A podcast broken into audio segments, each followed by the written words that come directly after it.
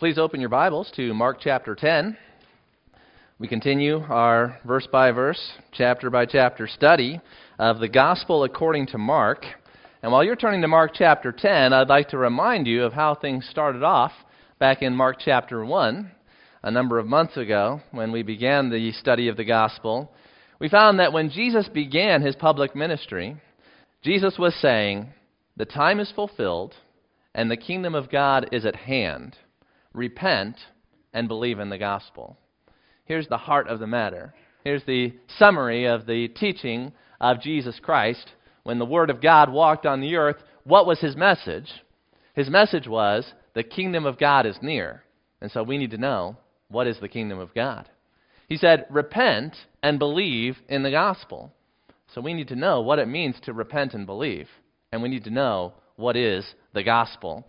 Well, we have a passage here in Mark chapter 10 that contains two incidents in the life of our Lord Jesus Christ that will give us great insight into understanding what Jesus meant by repent and believe in the gospel. How does someone inherit eternal life? How does someone enter the kingdom of God? Well, it is through repentance and faith. But what does that look like? What does that mean? Well, we're going to find out about that today in Romans 10, verses 13 through 31. Our title for these verses is Leaving It All Behind. Leaving It All Behind. Very interesting. As you look in Mark chapter 10, you'll notice that verse 17, which contains the incident that is known as Jesus' interview with the rich young man, that verse 17 starts off with the question Good teacher, what must I do to inherit eternal life. And then you come down to verse 30, the end of this section, and you see eternal life appears again at the end of that verse. In the age to come, eternal life. When we're talking about the kingdom of God, when we're talking about eternal life, these go hand in hand. In order to enter the kingdom of God, you must have eternal life. The eternal life that God gives is the life that will cause us to live forever in God's coming kingdom. And in fact, this section, starting in verse 13, going down to verse 31, contains five out of the 14 uses of that phrase, the kingdom of God, in Mark's gospel. So this is the most dense teaching on the kingdom of God in Mark's gospel just by use of the phrase. It's a repeated idea, and it's connected with that idea of eternal life. So, as we look at these stories, about eternal life and entering the kingdom of God, we're going to be surprised.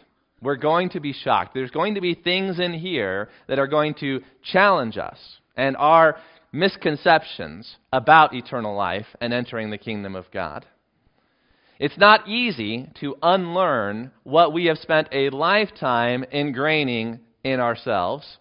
And even in our Christian subculture, we have to unlearn many of the values that have seeped in from the worldly society around us.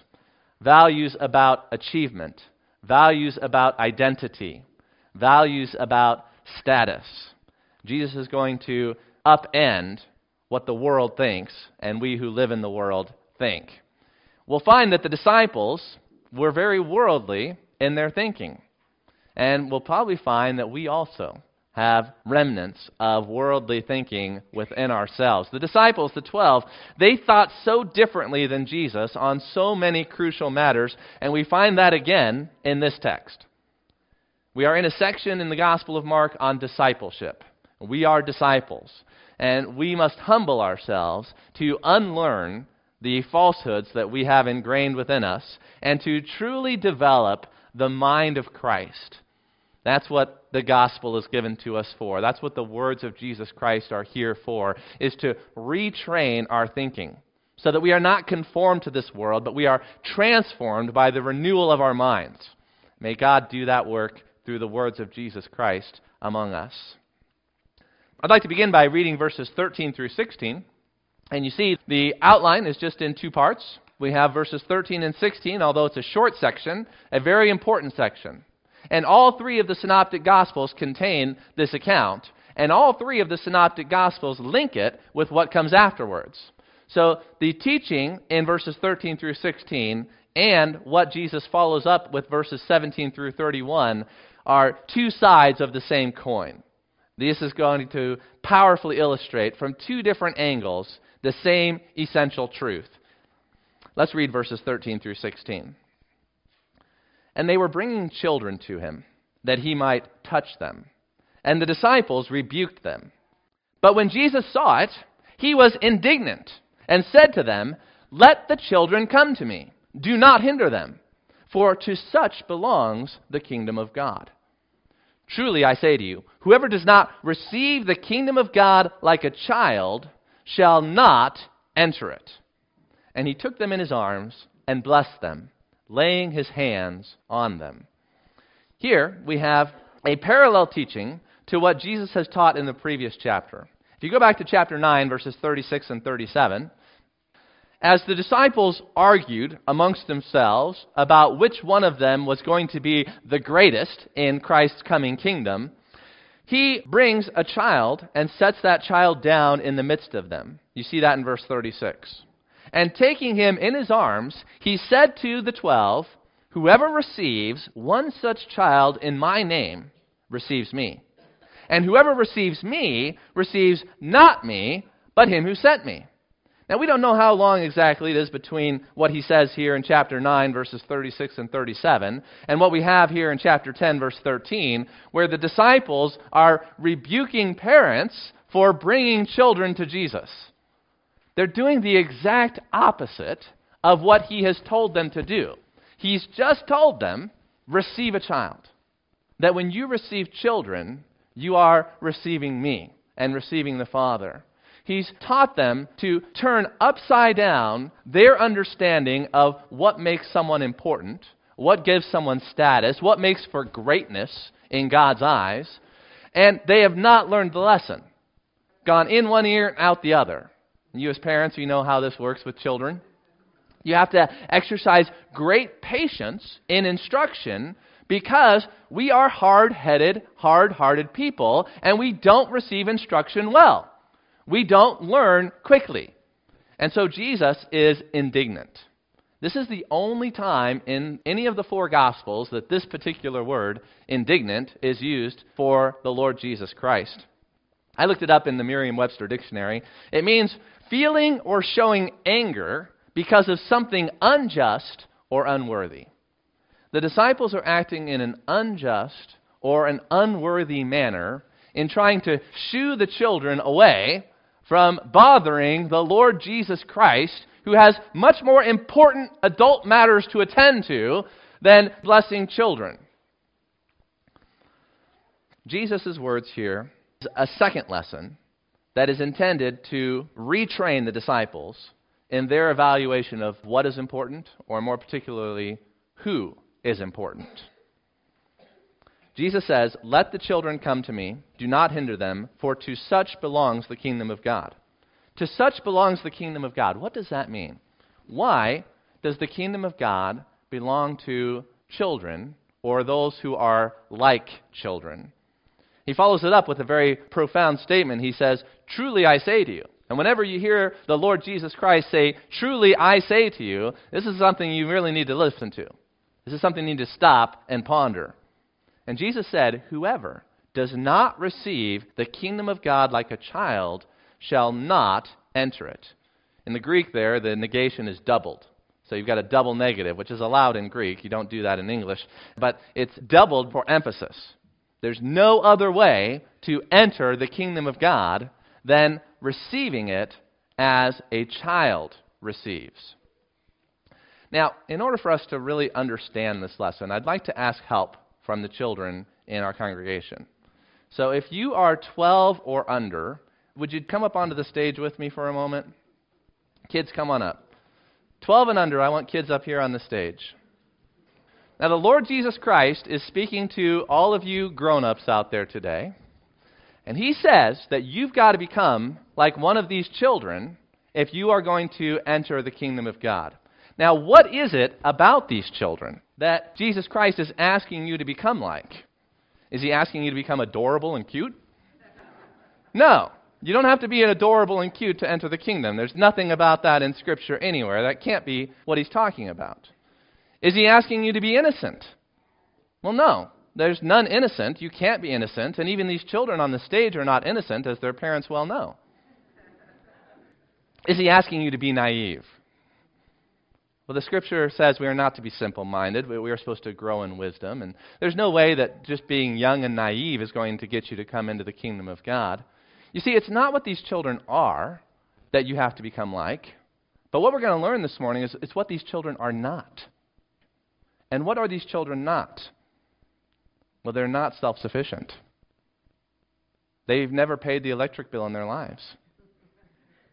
They've never gone to the grocery store and paid for a week's worth of groceries. They haven't worked and supported a family. These children are dependent upon you. And that attitude of dependence is what God says you must have if you are going to inherit eternal life. Until you recognize that you do not have the resources, you do not have the power, you do not have the status in order to gain or earn entrance into the kingdom of God, you will never at all enter it. Children, thank you for coming up on the stage and helping us to understand this. You can go back down to your parents. The kingdom of God is not received through any virtue or any achievement. It is not given to those who are, it is given to those who are not this spirit of receptivity, this spirit of dependence, this spirit of trustfulness is what we find in the hearts of children because their whole life depends upon the gifts of others. And so, your eternal life does not depend upon you, your accomplishments, your abilities, your resources, your strength, but it depends upon your Father. Your Father is the one who's going to get you into the kingdom. And if you don't receive it like a child from your father's hand, you will never, ever enter it. That's the message here in verses 13 through 16. There's a great verse in Proverbs that I think really helps to think through this. I only put up half of the verse. You can look up Proverbs 17, verse 6, to get the rest of it. But I want us to think about how the glory of children is their fathers. The children, when they go out on the playground, sometimes they'll talk about, well, well, my dad, he works over here. And my dad's got an important job. And my dad is a big person. And, and my dad is great. And my dad can throw a football further than your dad. And children, they'll boast about their fathers because they're hoping to be able to grow up and be like their father. And, and a lot of their glory they haven't achieved yet. Their glory is something that they get from being children of their fathers. Well, that's the way it is for Christians. We're not here saying, well, I'm a big man. I've accomplished a lot. I mean, look at my resume. And look at what I've been able to build. Look at how many people are following me. That's not what Christians do. Christians say, look at the Father. Look at my dad. He's the big man. He's the one that we're making a big deal about. He's the one that we're glorifying. He's the one that we honor. He's the one that we depend upon. That's the spirit of the child that Jesus is looking for among us. That brings us then to verses 17 through 31. And remember, these two stories, they go together in all three Gospels, one right after the other. These are connected. Let's read what Mark says next, starting in verse 17.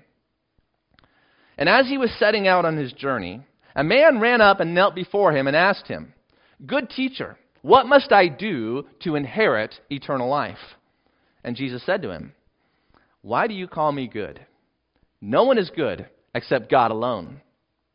You know the commandments do not murder, do not commit adultery, do not steal, do not bear false witness, do not defraud, honor your father and mother. And he said to him, Teacher, all these things I have kept from my youth. And Jesus, looking at him, loved him and said to him, You lack one thing. Go, sell all that you have and give to the poor, and you will have treasure in heaven.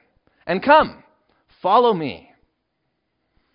Disheartened by the saying, he went away sorrowful, for he had great possessions.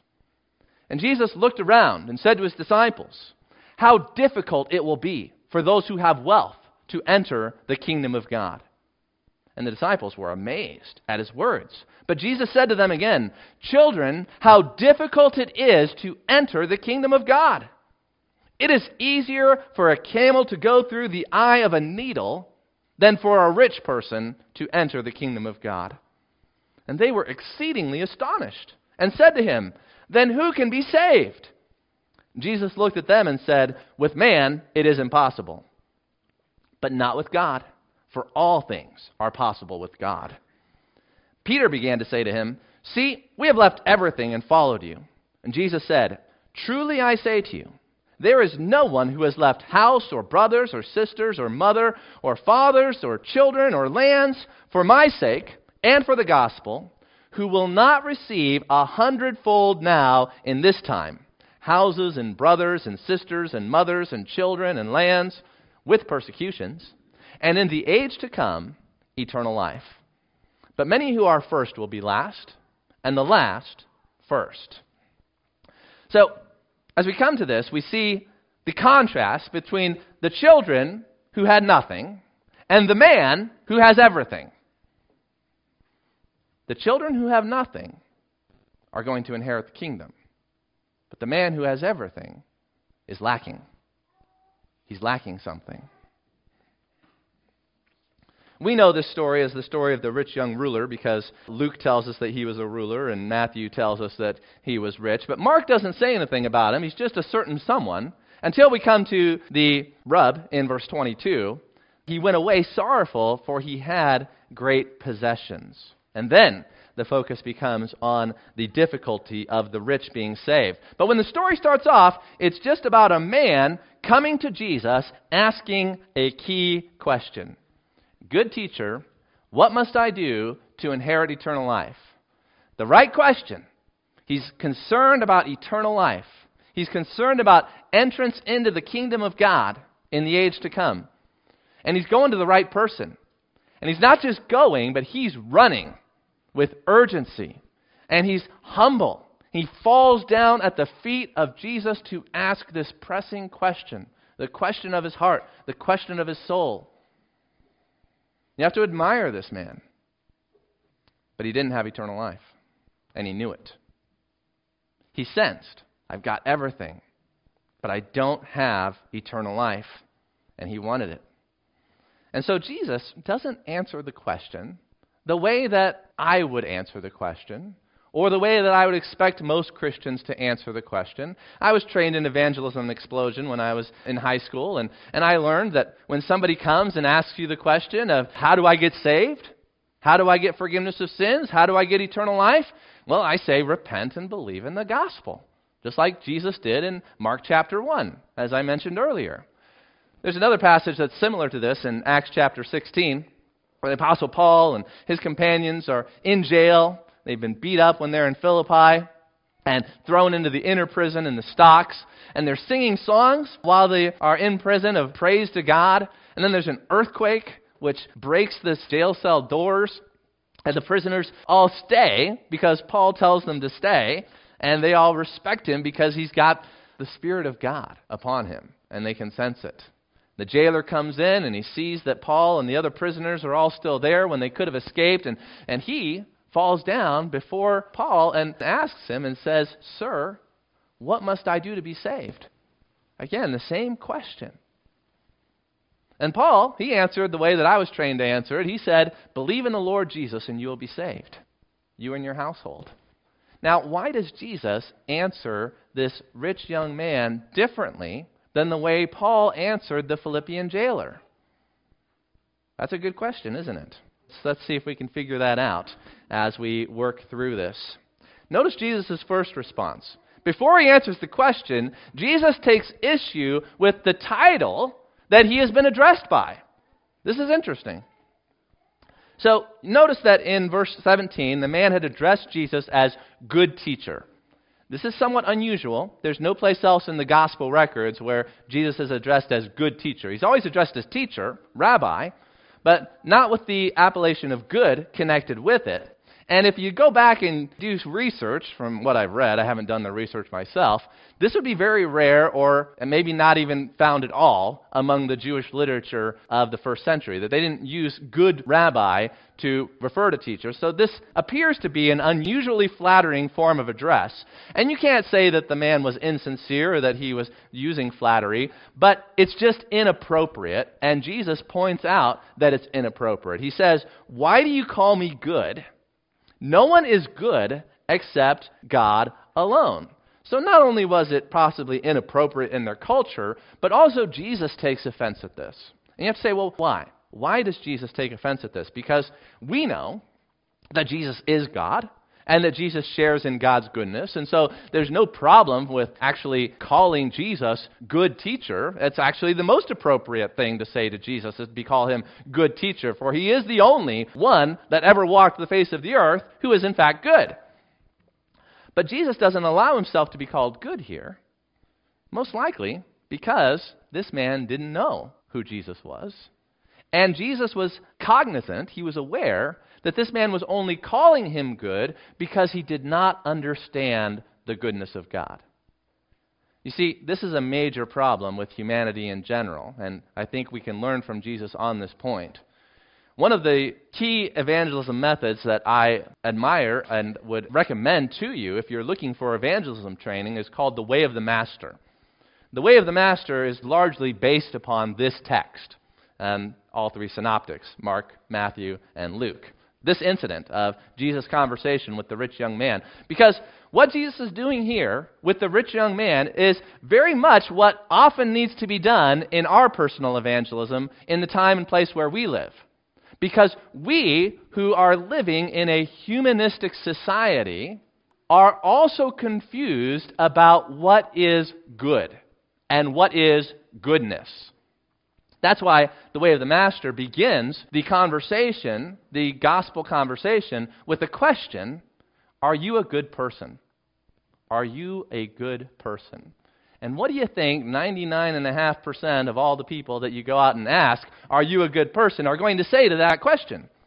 I say, Yes, I'm a pretty good person. Now, very often they'll say, I'm a pretty good person, right? Because what they're revealing is, is that they don't view goodness as a yes or no proposition. They reveal it as a, well, compared to most people, I'm better than. It's a comparative thing, it's a relative term, not an absolute term. And what God and Jesus want us to understand is that goodness is not a relative term. Goodness is an absolute term when we're talking about moral goodness. You are either good or you are not. And here's the rub you are not.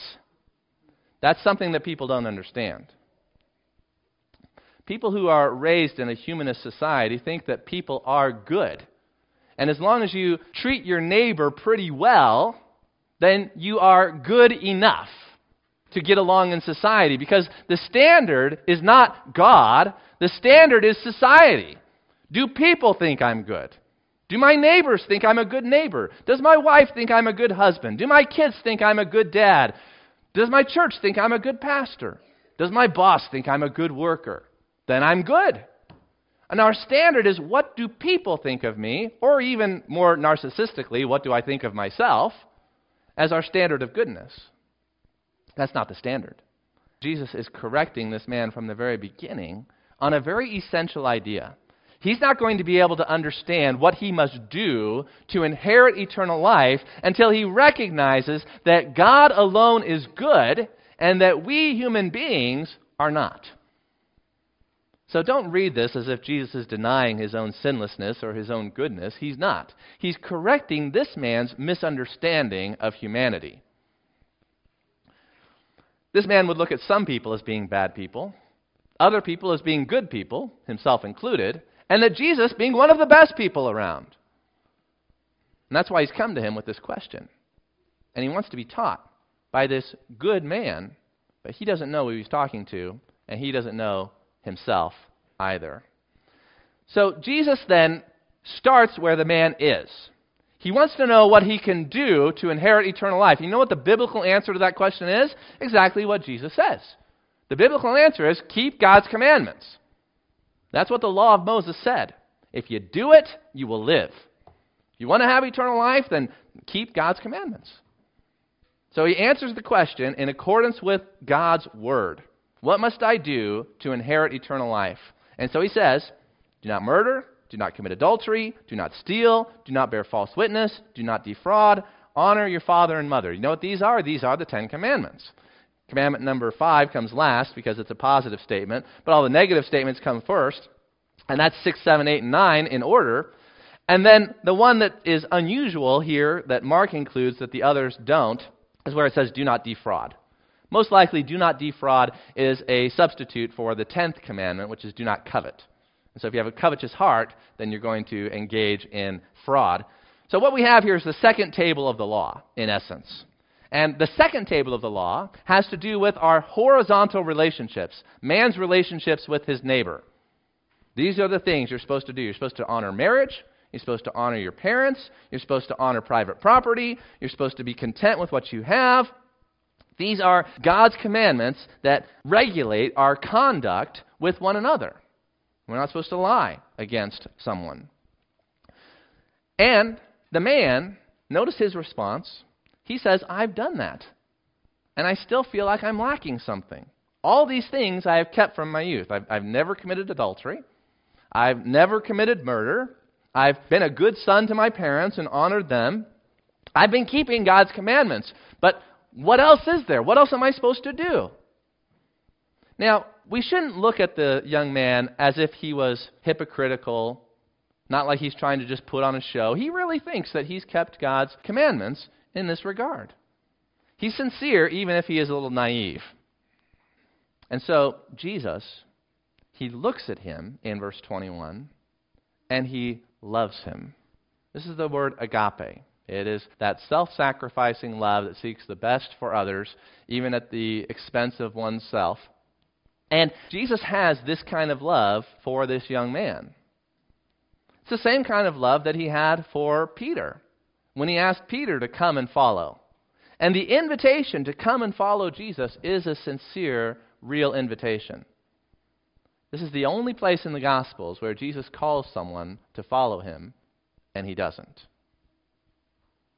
I wonder if he does at a later time. You wonder if he came back, if he realized his mistake and did what Jesus said, but the, we never have any record of that, and so I think we're left to assume that he did not.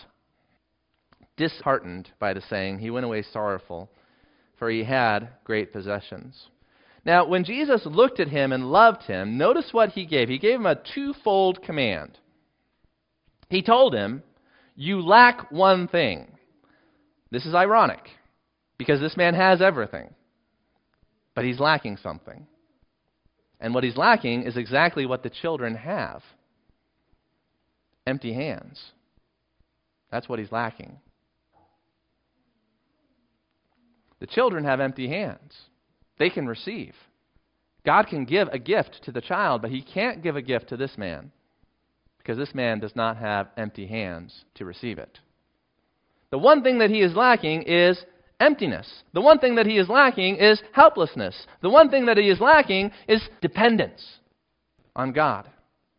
Notice how he came with the question, What must I do to inherit eternal life? And he was confident that Jesus would tell him something that he would be capable of doing, and then he could be confident that he had eternal life exactly wrong. There is nothing that you can do to have eternal life. But it's puzzling, Jesus' answer. You know, I'm, I'm explaining the answer, but if you just look at the answer by itself, it's kind of confusing. Because Jesus said, Go sell all that you have and give to the poor, and you will have treasure in heaven, and come follow me. And this sounds like Jesus is preaching a poverty gospel that the only way to enter the kingdom of God is to dispossess yourself of all of your possessions, and only by giving to the poor can you be worthy of inheriting the kingdom. Well, you can read it that way, but that would be in contradistinction to everything else that is in the Bible, which teaches us that you can't work your way to heaven by good deeds. You can't work your way to heaven by charity. Giving money to the poor is not going to wipe out your sins and give you eternal life. And so, why does Jesus command this? And what does this mean for you?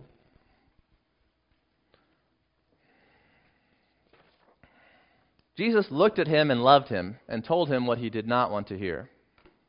Proverbs 27:6. Faithful are the wounds of a friend, profuse are the kisses of an enemy. A friend will hurt you. A friend will tell you what you don't want to hear. An enemy will butter you up with all kinds of kisses. Learn to know the difference between a friend and an enemy. Don't be a fool and fall for the flattery, but listen to those who care enough about you to wound your heart and tell you when you are wrong. And here, Jesus, he looked at the man. That doesn't just mean he was looking in his directions, it means he saw him, it means he understood him. He knew that this man had great possessions. He knew that what this man possessed had possessed him, which is so often the case. Be careful. The more you own, the less free you are. The more you own, the more what you have owns you. And you have to stop and ask yourself who owns you? What's your price? You've heard it said every man has a price. Do you have a price? What do you have that is precious to you that if it was threatened to be taken away from you, you would stop following God? You would disobey God's commandments. You would abandon your Christianity in order to hold on to your precious life. Jesus' response is not the most seeker friendly of responses. Rich young man comes to church. He asks, Pastor, what do I do to get saved? Well, join the church. Give a lot of money to the church. That's what is typical among false churches and false gospels because they are marketing a gospel that is selling, adding heaven to what people already have. You got a good life, you got a good wife, you got a good home, you got a good job, you can keep all that. And all you got to do is pray the sinner's prayer, join our church, you'll go to the kingdom. That gospel sells well. There's a real market for such a gospel. But Jesus' gospel was not that. Jesus' gospel was not easy. It wasn't cheap grace. Jesus' call was a costly call. When Jesus calls a man to follow him, he bids him to come and die. Have you heard the call of Jesus? Has he called you to die for him? To follow him at the cost of your own life? And have you responded to that call? If you have not, you do not know God. You do not have eternal life. You will not inherit the kingdom of God. And this is not my tradition. This is not my interpretation. This is the black and white words of Jesus on the page. Come back to a previous chapter, Mark chapter 8. Mark chapter 8. What Jesus is doing for this rich young man is he is applying the truth that he's already stated repeatedly through the gospel. One place very clearly that I want you to see here, back in Mark chapter 8, verses 34 to 38.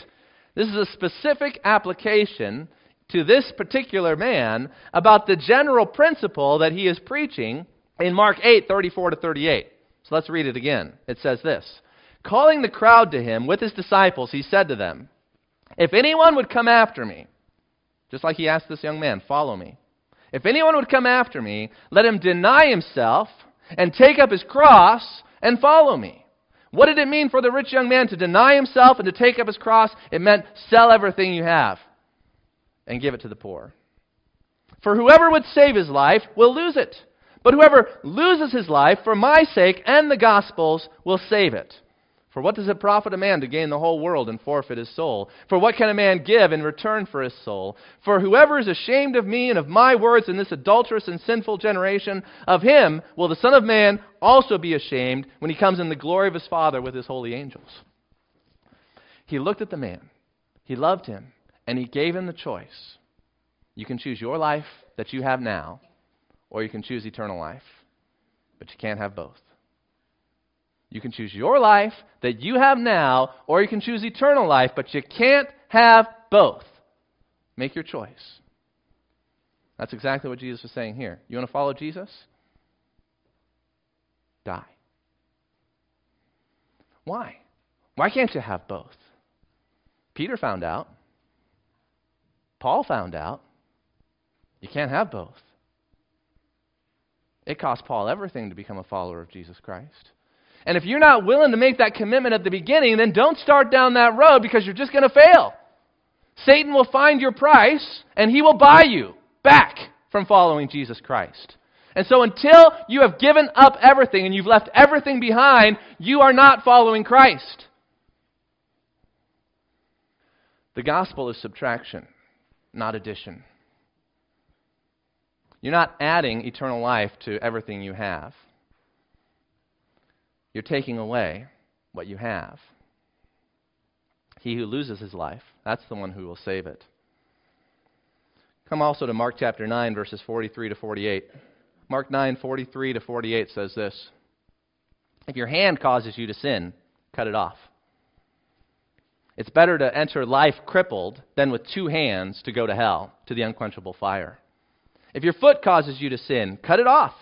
It is better for you to enter life lame than with two feet to be thrown into hell.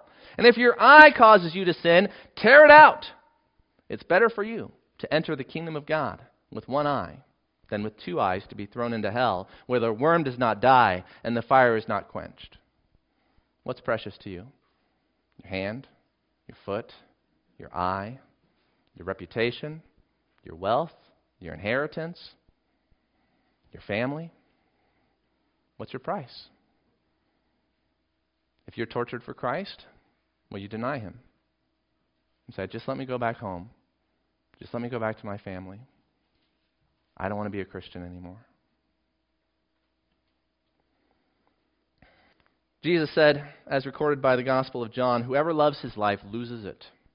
Whoever hates his life in this world will keep it for eternal life. I want you to see a passage in Matthew, Matthew chapter 13. You know it, but it's good to be reminded. Connect the dots here between what Jesus is saying. Matthew chapter 13, the short two verses about the pearl of great price how appropriate this is for understanding why Jesus told this rich young man to sell everything, to give it to the poor, and to come follow him. Matthew 13, verse 45, Jesus said, Again, the kingdom of heaven is like a merchant in search of fine pearls, who, on finding one pearl of great value, went and sold all that he had and bought it. You want eternal life? It's going to cost you everything. It's going to cost you everything. You pick up your cross every day and follow the Lord Jesus Christ. This is the only way. There's no other way. What this passage reveals to us is not a two step program with salvation. First step is no commitment, totally free, cheap grace. All you have to do is say, Jesus is Lord, Jesus rose from the dead, I got forgiveness of sins, I'm going to heaven, eternal life is mine. And then if you want to, if you're really serious about this whole Christian thing, you can take step number two, where you decide to become a disciple. Being a disciple is very costly, so you might not want to do that. Maybe it's better for you, you know, you normal Christians, just to have the sinner's prayer and go to heaven. You don't have to worry about this cutting out your eye and cutting off your hand stuff, selling all that you possess. You know, that's just for super spiritual disciples, not for us common forgiven sinners. There's no two steps. The question was not, what do I do in order to be a disciple? The question was, what do I do to get eternal life? And if you don't do what Jesus says, you don't have eternal life. Don't let any preacher out there deceive you. It doesn't matter what Christians say, it matters what Christ says. And Christ says, if you don't die to yourself, you're not going to inherit the kingdom. Unless the kingdom of heaven is worth more to you than everything you own, you don't understand the value of eternal life in the kingdom of heaven. And if you don't understand the value of it, you can't let go of what you're holding on to to receive it like a child. Luke focuses on poverty a lot. I think it's good for us to, to sit in this for a little while, not to, not to let ourselves off the hook too quickly and say, well, that was just that young man that had to sell everything. God doesn't expect me to sell everything and give to the poor. I mean, come on. You know what the Beatitude says in Luke chapter 6? Blessed are you who are poor, for yours is the kingdom of God. Doesn't say poor in spirit, he just says poor. Blessed are you poor. Think about that. Again, in Luke, he says, Luke 16:13 says, "No servant can serve two masters, for either he will hate the one and love the other, or he will be devoted to the one and despise the other. You cannot." He doesn't say it's hard. Maybe you can negotiate it if you're really smart. You cannot serve God and mammon. If money, if wealth is telling you what to do, and you make your decisions on life based upon what is going to preserve your wealth, what is going to increase your wealth, you are not a Christian. You do not serve God, you serve wealth. Jesus is clear. And so, come back to Mark chapter 10. The man goes away sorrowful, for he had great possessions. And Jesus, here's where we transition now from the rich young man, he's gone, back to the disciples. And this is for us. You are a disciple. Jesus is looking around at us this morning with the same eyes, with the same penetrating gaze, with the same knowledge. He looks around and he's wondering, how are you responding to this? Are you hearing? Are you seeing? Are you understanding? And he wants his disciples to see, hear, and understand. And so he said to his disciples how difficult it will be for those who have wealth to enter the kingdom of God. And this, this amazed them. They were floored because they thought like the world. They thought that eternal life was something that you can achieve. And who has more resources to achieve something than the rich? You know, the rich can devote themselves to studying the Bible. The rich can take time off. The rich have money to give to the poor. The, the rich have all the resources that they can do things with. Money is power. And if a rich person uses his power for good, well, then he's in the best position to be able to attain eternal life. You see the logic? You see the reasoning here? If eternal life is something that can be achieved, something that we can do, well, then the rich are in the best position to do it because they got the most ability to do. That's what money is it's ability to do. Jesus said, no. Wealth is not an asset when it comes to eternal life, it's a liability. Wealth is not an asset when it comes to eternal life, it is a liability. You should not envy the rich for the power that they have to do, you should pity the rich. This was made clear to me when I traveled to Nicaragua on our missions trip with Luke Avery and Samantha and Edwin years ago. And in Nicaragua, you see life as it has been and life as it normally is in the world. A very small middle class, a few really, really, really rich people, and a whole lot of poor. That's Nicaragua. And where do you find faith? Where do you find love for God? Where do you find trust and dependence upon God? Well, it's not among the rich. I didn't meet one rich person in Nicaragua who loved the Lord Jesus Christ. I found it among the poor. Blessed are you poor, for yours is the kingdom of God. Blessed are you children, because you have nothing. And you recognize you have nothing. And that's how eternal life comes. It comes to those who have nothing, who do not have power, who cannot achieve, who cannot attain. The rich young man thought, if anybody can do it, I can do it. Whatever Jesus tells me to do, I got the time, I got the money, I got the motivation, I can do it. And he went away sad because Jesus made it clear you can't do it. We might have to ask ourselves the question are we rich? How difficult it is for those who have wealth to enter the kingdom of God. Sometimes I think Americans are somewhat misguided on this subject, and I'd like to give you some perspective. Your standard of living is not the same thing as your wealth. I got a financial guy or two here with me this morning. Am I right? Your standard of living is not the same thing as your wealth. Your net worth is your wealth. What is your net worth? Well, it's the property that you own, the money that you've got saved up in your retirement accounts, that you've got invested. That's your net worth, minus your liabilities. So you take your assets and your liabilities, you put those together, and whatever is left, that's your net worth. Now, what do you think? Do you think most Americans are wealthy? Do they have a, a high net worth? No.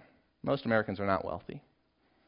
You know what the average household net worth is in America? Well, not average, median. Median's a better number in this case than the average. The median net worth of the American household, it is 121,000. 121,000. That's not a lot. It's something. It's probably more than, you know, most people in Nicaragua, I'll give you that. That's not a lot. Most people don't get to that median net worth until they're in their late 40s. So if you look around and you see young people, their net worth might be in the negatives because they've got student loan debt, they've got house debt, they've got car debt. They're not wealthy. They might be living a very high standard of living, but that's not the same thing as being wealthy. This man was wealthy. This man was the type of man in Nicaragua who had the estate. He had the huge house on the little island with the boat outside. That was this man. So don't necessarily equate everything that says the scriptures about the rich with the average American.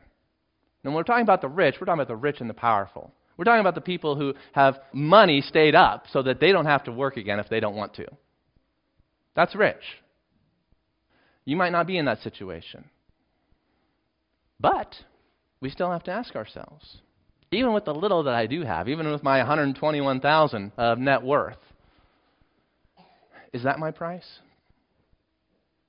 If I had to lose my house to follow the Lord Jesus Christ, would I do it? If I had to lose my retirement, my pension, my savings, my job, my status, respect in the community, what's my price to stop following Jesus Christ? Well, this man had a price. He had more, and so he had more to lose. And if you have more to lose, it's harder to give it up. That's why wealth is a liability. The more you have, the more you have to lose. And so, children, be thankful you don't have anything. You can make the decision right now to follow the Lord Jesus Christ. You don't have to achieve it, you just have to receive it. But then you'll have to keep making that choice as you get older. You'll have to decide am I going to follow Christ or am I going to pursue my life now? If you love your life, you'll lose it. But if you lose your life, for Christ's sake, you will attain it. So let's finish up what Jesus says here to his disciples. He says, How difficult it is for those who have wealth to enter the kingdom of God. And the disciples were amazed at his words. But Jesus didn't back down. He doubles down and he says, Children, how difficult it is to enter the kingdom of God. All the preachers trying to make it so easy. Let's make it so easy for people to get eternal life. Is that what Christ did? Good intentions have unintended consequences. You might want to make it easy, but what you're not doing is making disciples, which is our mission. That's our mission. Jesus makes it difficult to enter the kingdom. In fact, so difficult that it's impossible. It's easier for a camel to go through the eye of a needle than for a rich person to enter the kingdom of God. Now, you might have heard that there's not a literal meaning here with the eye of the needle and the camel going through it, but that there was a door, a small door in the gates of Jerusalem that they called the eye of the needle. And so the camels went through the big door, and for to get a camel through the small door would be very difficult, but it's possible. No, no, no, no. That interpretation was made up hundreds of years later. There's no historical documentation that shows that there was a little door or that it was called the eye of the needle. Now, Jesus here means this literally. We're talking about a literal camel going through a literal eye of a needle. And what is that? That's impossible. That's impossible. Not just difficult. He's doubling down and he's telling them it's impossible. And that's why in verse 26, they were exceedingly astonished. They were dumbstruck. Their jaw was literally hanging open. They couldn't believe that Jesus was saying this. They were exceedingly astonished. That's strong terminology. And they began to talk amongst themselves who can be saved? Finally, the right question. They've finally gotten to the right question. If salvation was something that you could do, then the more capable, the more virtuous, the more rich, the more wise you were, the better chance you would have of doing it. But no matter how rich, no matter how wise, no matter how capable, no matter how strong, no matter how healthy, no matter how good you are, you can't do it. That's the point. That's why Jesus has brought them to this point. Out of love for the man, out of love for his disciples, he has gotten them to the point where they are wondering how can any person be saved? How can I be saved? Jesus looked at them and gave the answer. With man, it is impossible, but not with God. For all things are possible with God.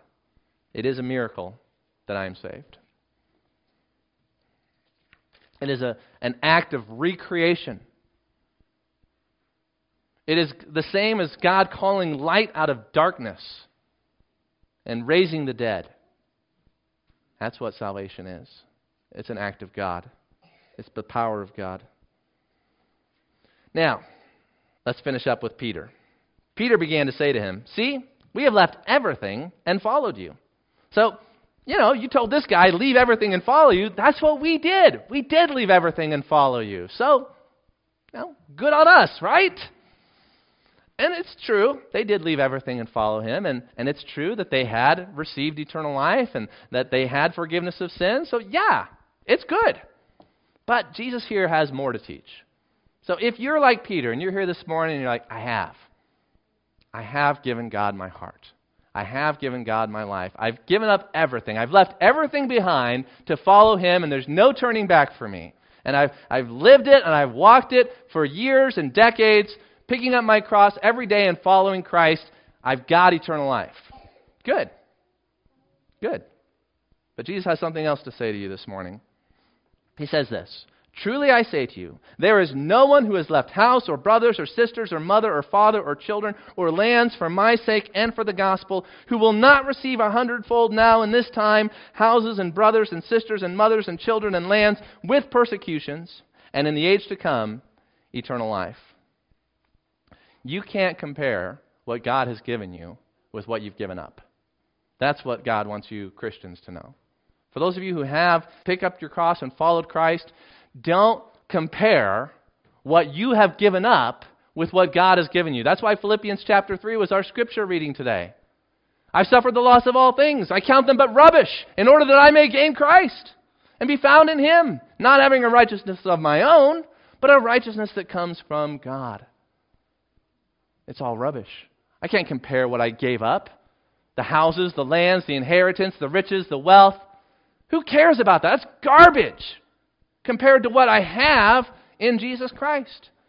I heard a really great illustration of this point. Imagine the young man on his wedding day getting ready to marry the girl of his dreams. Virtuous, beautiful.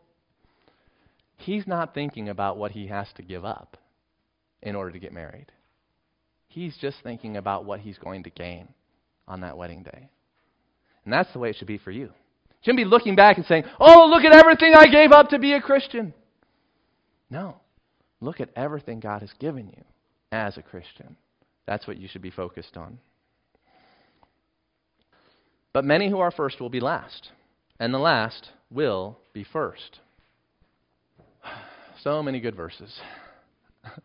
All right. The first being last and the last being first. You can read about that in Matthew chapter 20, verses 1 through 16. And there's a parable that explains what the first being last and the last being first will mean. But I can't go into all of that now. So I just want to end with 1 Timothy chapter 6 verses 17 through 19. Turn your Bibles to 1 Timothy 6 17 through 19. Because I left you on the hook for a while. Is it okay for you to have a house? Is it okay for you to have a farm? Is it okay to own some property and to have some net worth, or should you get rid of it? Well, 1 Timothy chapter 6 helps us with that. And here's the instruction that God gives for those who are rich in this present age. So if you have some wealth, here's what God wants you to do. As for the rich in this present age, charge them not to be haughty, nor to set their hopes on the uncertainty of riches, but on God, who richly provides us with everything to enjoy. The rich, they are to do good, to be rich in good works, to be generous and ready to share, thus storing up treasure for themselves as a good foundation for the future, so that they may take hold of that which is life indeed. This verse, meditate on that, do what that says, and you will be doing God's will if you have wealth. Let's close with a word of prayer. Father, we thank you for the straightforward and piercing words of the Lord Jesus Christ. We pray that you would allow those words to be directed into each one of our hearts. That the Lord Jesus Christ could look at each one of us this morning as his Spirit is present among us to see what it is that holds our heart, where our allegiance lies, what is most precious and most valuable to us. And if there is anything in that place that is not you, Father, we pray that you would reveal that so that we might get rid of it and be glad to be rid of it so that we can have open hands to receive your amazing grace. For our good and for your glory. Amen.